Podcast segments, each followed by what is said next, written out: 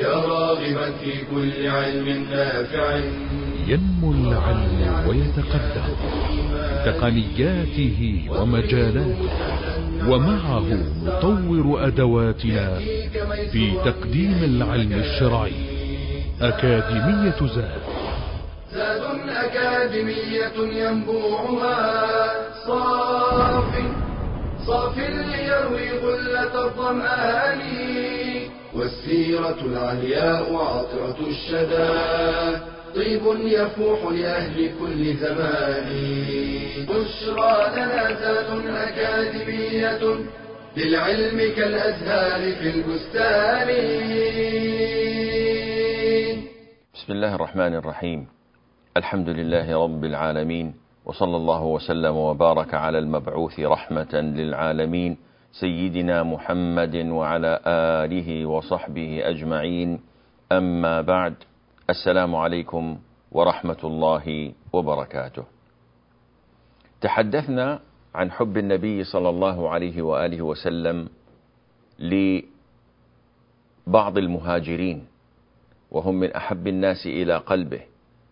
أبي بكر عمر عثمان علي حبه للحسن والحسين حبه لأم المؤمنين خديجة وعائشة رضي الله عنهم أجمعين. وأيضا مما يجب على المسلم أن يعلمه مما يجب عليه أن يعلمه أن النبي صلى الله عليه وآله وسلم كان يحب الأنصار حبا عظيما. فالمهاجرون هم من هاجر من بلادهم إلى المدينة. فتركوا الأموال والأولاد والأهلين وقدموا إلى نصرة النبي عليه الصلاة والسلام فرارا بدينهم.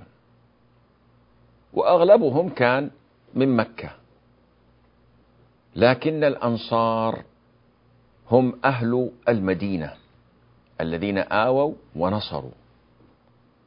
والذين تبوأوا الدار والإيمان من قبلهم يحبون من هاجر إليهم ولا يجدون في صدورهم حاجة مما أوتوا ويؤثرون على أنفسهم ولو كان بهم خصاصة.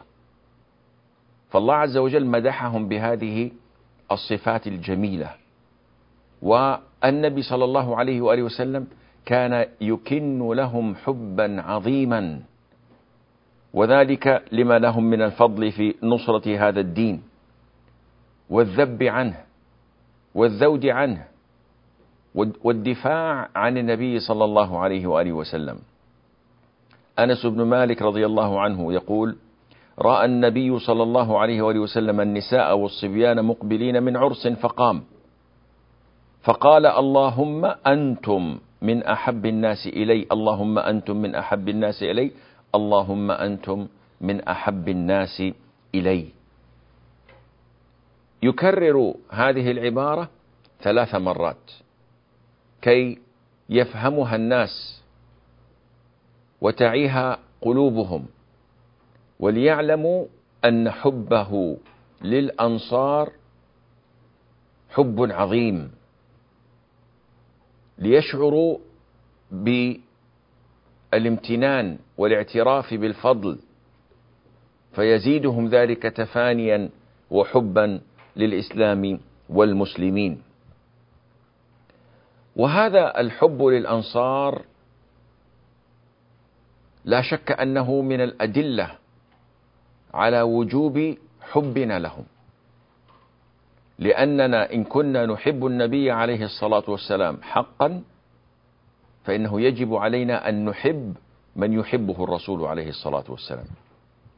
وللأسف نجد بين من ينتسب إلى الإسلام اليوم من لا يجد حرجا في الطعن في أصحاب النبي عليه الصلاة والسلام والانتقاص منهم والادعاء أنهم بشر مثل البشر وأنهم ونحن سواء هم يخطئون هم يذنبون فإذا لا مكانة لهم خاصة عند المسلمين وهذا ولا شك أنه تجنن ولا شك أنه انتقاص ولا شك أنه طعن في الدين. الطعن والانتقاص من الأنصار طعن في الدين لا شك لا شك في ذلك. وما الدليل؟ أليسوا بشرا؟ أليسوا مثلنا؟ الجواب كلا. ليسوا مثلنا قطعا. هم بشر ولكنهم من خيرة البشر. أما قال عليه الصلاة والسلام خير القرون قرني إذا خير الأجيال التي مرت على هذه الدنيا هم جيل الصحابة والأنصار منهم. بل إن النبي عليه الصلاة والسلام جعل حب الأنصار علامة على الإيمان. فعن أنس بن مالك رضي الله عنه أن النبي صلى الله عليه وآله وسلم قال آية الإيمان حب الأنصار وآية النفاق بغض الأنصار. إذا لا شك هذا الذي في قلبه مرض. إن سمعت من ينتقص أحدا من أصحاب النبي عليه الصلاة والسلام ومن الأنصار خاصة فاعلم أنه من المنافقين. من ينتقص من الأنصار ويتحدث فيهم بفوقية ويرى أنهم دونه أو أنهم يعني مثل البشر لا حرج في الحديث عنهم أو الانتقاص منهم هذا فيه من خصال النفاق ما فيه. واستمع إلى هذا الحديث الجميل. يوم حنين النبي عليه الصلاة والسلام قسم الغنائم فأعطى المؤلفة قلوبهم مئة مئة من الإبل فوزع تلك الغنائم العظيمة والحلال والخير على مسلمة الفتح. أولئك الذين كان المسلمون يقاتلونهم قبل أشهر معدودة. فإذ بالرسول عليه الصلاة والسلام يعطي, يعطي أبا سفيان ويعطي الأقرع بن حابس وعيين بن حصن ويعطي ويعطي مسيلمة الفتح الذين أسلموا حديثا. يتألف قلوبهم. ولم يعطي الأنصار شيئا قط. فقال قائلهم لقي والله رسول الله قومه. طبعا هذه عبارة كبيرة تملأ الفم. فمشى سعد بن عبادة سيد الخزرج فقال يا رسول الله إن هذا الحي من الأنصار وجدوا عليك في أنفسهم. قال فيما؟ قال فيما كان من قسمك هذه الغنائم في قومك وفي سائر العرب ولم يكن فيهم من ذلك شيء. الآن سعد بن عبادة ينقل الكلام. فاستمع إلى سؤال الرسول عليه الصلاة والسلام. قال له فأين أنت من ذلك يا سعد قال ما أنا إلا امرؤ من قومي. يعني مثلي مثلهم. أنا أتساءل أيضا كيف نحن الذي خرجنا معك وفتحنا مكة وقاتلنا في حنين لا نصيب من الغنيمة أي شيء. فقال صلى الله عليه وسلم اجمع لي قومك في هذه الحظيرة فإن اجتمعوا فأعلمني. وجاء في رواية ولا يكن معهم من غيرهم أحد. يعني فقط هذا اجتماع خاص بالأنصار. فخرج سعد فصرخ فيهم فجمعهم في الحظيرة. حتى إذا لم يبق أحدا حتى إذا لم يبق أحد أتاه. فقال يا رسول الله اجتمع هذا الحي من أنصار حيث أمرتني أن أجمعهم. فخرج النبي عليه الصلاة والسلام. طبعا النفوس فيها شيء من الحسرة على دنيا. لكن القلوب مملوءة بالإيمان مفعمة باليقين لكن النفس البشرية موجودة والمشاعر الإنسانية ما ينفك عنها أحد لكنهم مؤمنون مسلمون. فالرسول عليه الصلاة والسلام الآن أتى كي يستفصل عن هذه الأمور. فماذا قال لهم؟ هذا ما سوف نعرفه بعد الفاصل فانتظرونا. بشرى لنا أكاديمية للعلم كالأزهار في البستان.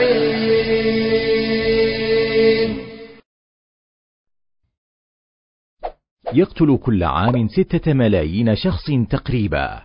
منهم أكثر من خمسة ملايين ممن يتعاطون أو سبق لهم تعاطيه. وأكثر من ستمائة ألف شخص ممن يتعرضون له بشكل غير مباشر. إنه التدخين مدمر الصحة وقاتل الملايين. ووفقا لما جاء في تقارير منظمة الصحة العالمية فإن شخصا واحدا يقضي نحبه من جراء التدخين كل ست ثوان تقريبا مما يمثل عشر وفيات البالغين. ونظرا للسنوات العديدة التي تفصل بين بدء الناس في تعاطي التدخين وبدء معاناتهم الصحية منه. فإن العالم قد بدأ يشهد زيادة الأمراض والوفيات ذات الصلة بالتدخين.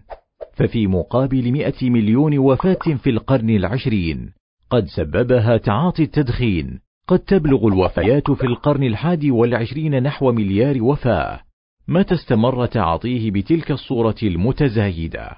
هذا وقد أثبتت التجارب والأبحاث العلمية الحديثة. خطر التدخين المميت على جسم الإنسان بأجهزته المختلفة حيث يصاب المدخن بأمراض خطيرة منها.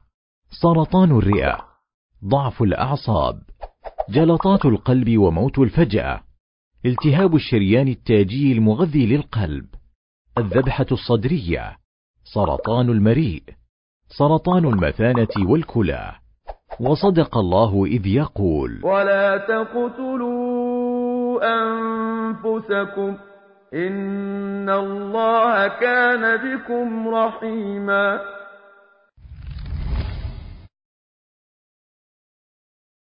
بشرى لنا أكاديمية للعلم كالأزهار في البستان. السلام عليكم ورحمة الله. الأنصار جمعهم النبي عليه الصلاة والسلام في تلك الحظيرة ولم يكن معهم أحد غير الأنصار. وليكن معلوما أيضا أن المهاجرين ممن خرج مع النبي عليه الصلاة والسلام لم يعطهم كذلك صلى الله عليه وآله وسلم مثل ما أعطى المؤلفة قلوبهم. فخرج والنفوس متوجلة والأعين مترقبة فحمد الله وأثنى عليه وقام فيهم خطيبا. ثم قال يا معشر الأنصار ألم آتكم ضلالا فهداكم الله وعالة فأغناكم الله؟ وأعداء فألف الله بين قلوبكم. يعني شوف الكلام الجميل. حتى ممكن الإنسان يقول إن خير وسيلة للدفاع الهجوم. لكن ليس هذا من خلق الرسول عليه الصلاة والسلام. وإن كان الأسلوب جيد والاستراتيجية يعني نافعة فلما بدأهم بهذا التساؤل قالوا بلى. فقال عليه الصلاة والسلام ألا تجيبون يا معشر الأنصار؟ أما تردوا على هذا الهجوم الذي هاجمتكم به؟ قالوا وما نقول يا رسول الله؟ وبماذا نجيبك؟ المن لله ورسول المن لله ولرسوله. إيمان تسليم. ما يمكن أن يتكلموا بكلام ينقص من أجرهم عند الله عز وجل أو يسيء الأدب. عند النبي عليه الصلاة والسلام. لا تقدموا بين يدي الله ورسوله. ما يتقدموا أبدا. لذلك كانوا هم من خير القرون. قالوا المن لله ورسوله. فقال عليه الصلاة والسلام والله لو شئتم لقلتم. فصدقتم وصدقتم. جئتنا طريدا فآويناك. وعائلا فآسيناك. وخائفا فأمناك. ومخذولا فنصرناك. يعني لو أنتم قد خلى الإيمان من قلوبكم لرددتم على مقولتي ألم أتكم ضلالا فهداكم الله. لقلتم هذه المقولة ولقلتم طب أنت أيضا. يعني جئتنا طريدا فآويناك وعائلا فآسيناك وخائفا فأمناك ومخذولا فنصرناك. فقالت الأنصار المن لله ورسوله. ثم خاطب إيمانهم وقلوبهم ووجدانهم. فقال أوجدتم في نفوسكم يا معشر الأنصار في لعاعة من الدنيا تألفت بها قوما أسلموا؟ ووكلتكم إلى ما قسم الله لكم من الإسلام؟ أفلا ترضون يا معشر الأنصار أن يذهب الناس إلى رحالهم بالشاء والبعير وتذهبون برسول الله إلى رحالكم. فوالذي نفسي بيده. لو أن الناس سلكوا شعبا وسلكت الأنصار شعبا لسلكت شعب الأنصار. ولولا الهجرة لكنت امرأ من الأنصار. اللهم ارحم الأنصار وأبناء الأنصار وأبناء أبناء الأنصار. فبكى القوم. حتى أخضلوا لحاهم وقالوا رضينا بالله ربا ورسوله قسما ثم انصرف وتفرقوا. رضينا بالله ربا وبرسوله قسما. هذا الرضا والتسليم والإيمان. وقد قال لهم النبي عليه الصلاة والسلام مقولته الناس شعار والأنصار دثار أو, أو كما قال عليه الصلاة والسلام يعني الناس هم اللباس الخارجي بينما الأنصار هو الذي يمس البشرة. هذا القرب من النبي عليه الصلاة والسلام. فرضوا وسلموا وهذا يدلك على حب النبي عليه الصلاة والسلام العظيم للأنصار. لو أن الأنصار سلكوا شعبا والناس سلكوا شعبا لسلك شعب الأنصار والحياة حياتهم والموت موتهم. ولذلك توفى الله عز وجل نبيه عليه الصلاة والسلام في المدينة على الرغم أنه كان يستطيع أن يرجع إلى مكة لكن الحب الذي شغف قلبه حب تلك الديار حب الأنصار حب أولئك الذين آووه ونصروه. فإذا هذا أو تلك هي مكانة الأنصار في قلبه عليه الصلاة والسلام فما هي مكانتهم في قلوبنا؟ النبي عليه الصلاة والسلام كان أيضا محبا للضعفاء محبا للمساكين. كان يسأل الله عز وجل حبهم ولذلك جاء في الدعاء عن ابن عباس رضي الله عنهما قال قال النبي صلى الله عليه وآله وسلم اللهم إني أسألك فعل الخيرات وترك المنكرات وحب المساكين. عجيب. تسأل الله عز وجل أن تحب المساكين؟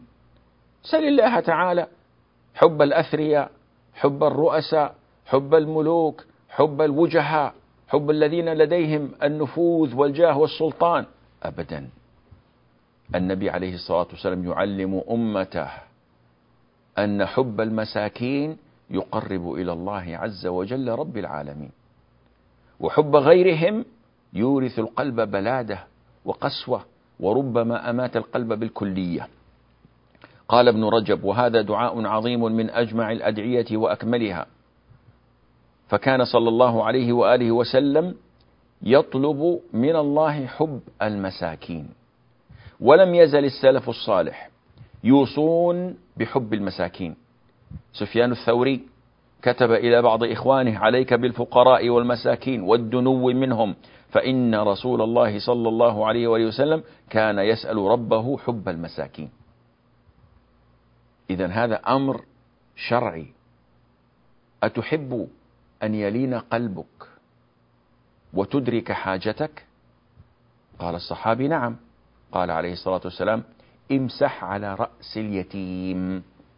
شوف حب المساكين هذا اليتيم الذي لا أب له لما تراه فيه كسرة امسح على رأسه يلين قلبك وتدرك حاجتك. توجيه من النبي عليه الصلاة والسلام أحدنا ربما ما رأى يتيما في حياته وقد يكون من قرابته من هو يتيم لكنه يعرض عنه. حب المساكين يلين القلب ويقرب من الرب. الصحابة رضوان الله عليهم لهم في ذلك فصل واضح. جعفر بن أبي طالب رضي الله عنه كان يحب المساكين ويجلس إليهم ويحدثهم ويحدثونه وكان يكنى بأبي المساكين. وزينب بنت خزيمة أم المؤمنين رضي الله عنها كانت تعرف بأم المساكين لكثرة إحسانها وصدقتها. وابن عمر رضي الله عنهما نادرا ما كان يتناول طعامه إلا ويأمر أهل بيته أن يفتحوا الباب وينظروا إلى المساكين فيدخلوهم ليتناولوا الطعام معه. ويقول لعل بعض هؤلاء أن يكون ملكا يوم القيامة. وكم سمعنا عن سماحة الوالد عبد العزيز بن باز رحمه الله عز وجل وأنه كان لا يتناول الطعام بمفرده أبدا لا غداء ولا, ولا عشاء. ويصر على إحضار المساكين وطلبة العلم والفقراء كي يتناولوا الطعام معه. وهو من هو حتى بعد وفاته في سيرته العطرة رحمه الله. إذا هذا دأب الصالحين. عندما تصاحب المساكين يلين قلبك. وتقترب من ربك. عندما تصاحب الأثرياء والأغنياء تزداد هما وغما. لماذا؟ يقول بعض السلف الصالح صحبت الأثرياء فتكدرت نفسي. أرى دابة خيرا من دابتي وثوبا خيرا من ثوبي. ثم صحبت الفقراء والمساكين فارتحت. أنت عندك سيارة بنتلي ولا عندك سيارة فيرون ولا عندك منزل كبير وضخم. ترى من هو أثرى منك عنده طيارة أو طيارتين. تتقطع نفسك حسرات لأن القلب ما ملئ بالإيمان. ترى رجلا عنده من الأبناء أكثر من أبنائك من الزوجات أكثر من زوجاتك. ترى الثوب الذي أنت اشتريته بمبلغ وقدره من عنده مثله أضعاف مضاعفة. تذهب نفسك حسرات لكن عندما تنظر إلى من هو دونك من المساكين من الضعفاء ترتاح. وتشعر أن الله قد أنعم عليك حقيقة فتقدر نعمة الله عوضا عن أن تزدريها أو أن تجحدها. فاصل قصير وبعدها نواصل بإذن الله. بشرى لنا أكاديمية للعلم كالأزهار في البستان.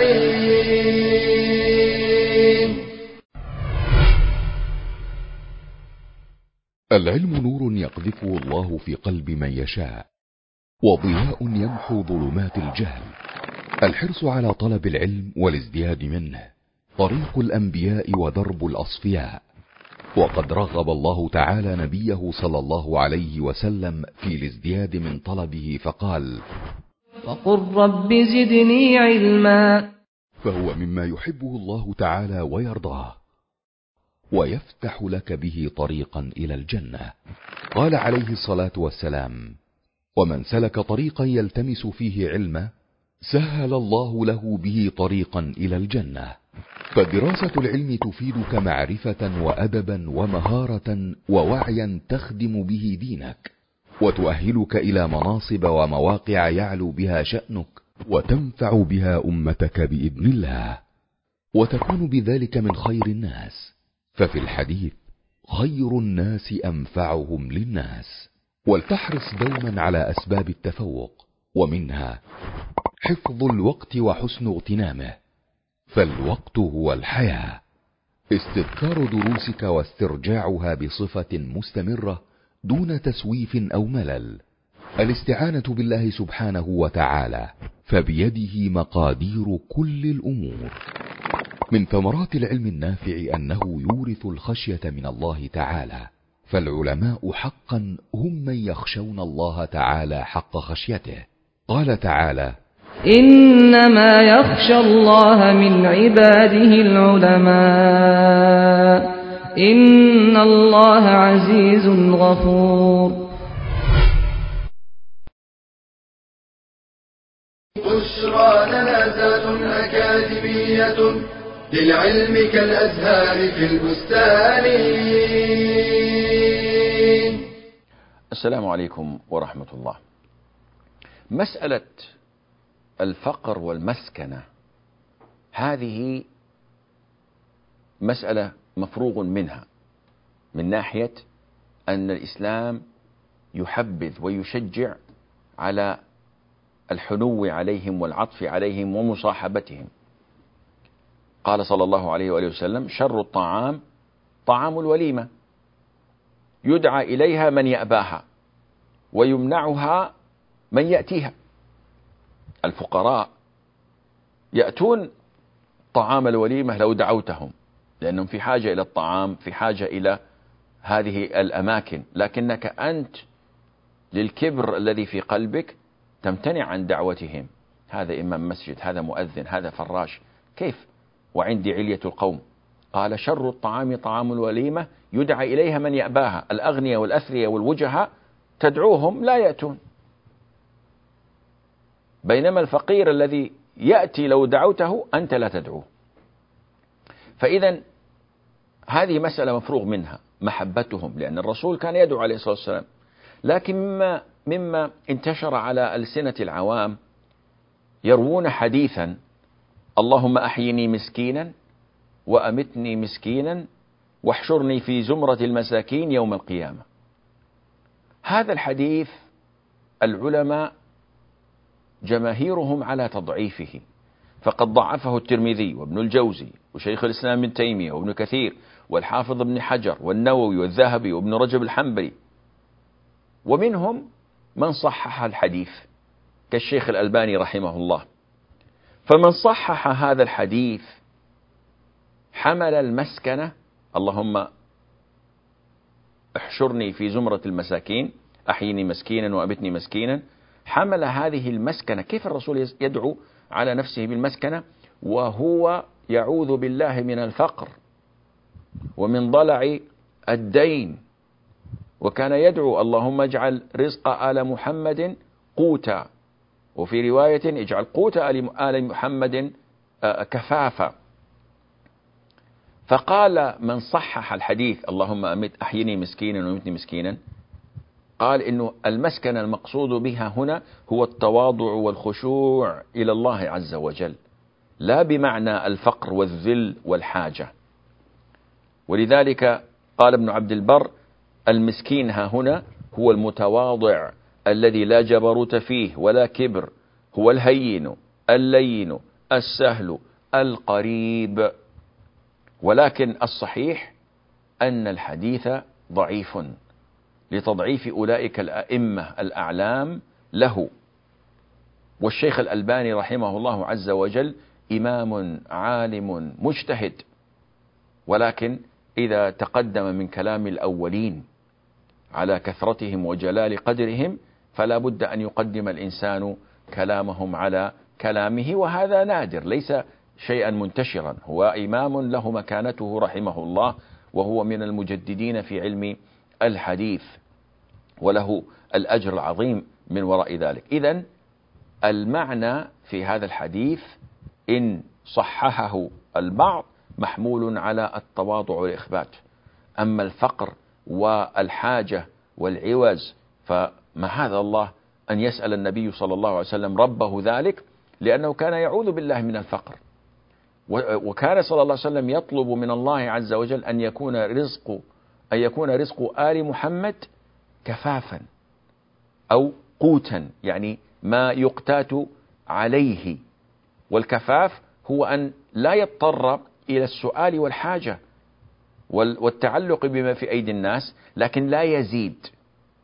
يعني النبي عليه الصلاة والسلام ما كان يريد أن يكون الرزق واسعا بحيث يزيد لأن الإنسان إن كان في يده شيء زيادة عن حاجته طغى وتجبر في الأرض فكان عليه الصلاة والسلام يعوذ بالله من ذلك. وهذا موجود هذا ملاحظ.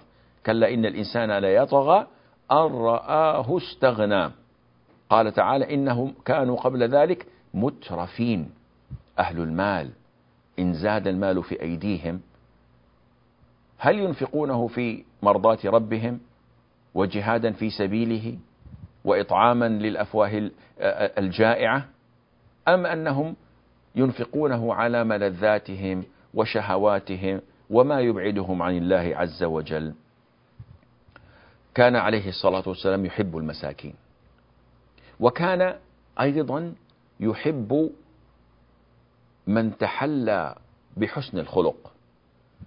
فقد قال صلى الله عليه فقد قال عليه الصلاة والسلام إن من أحبكم إلي أحسنكم أخلاقا.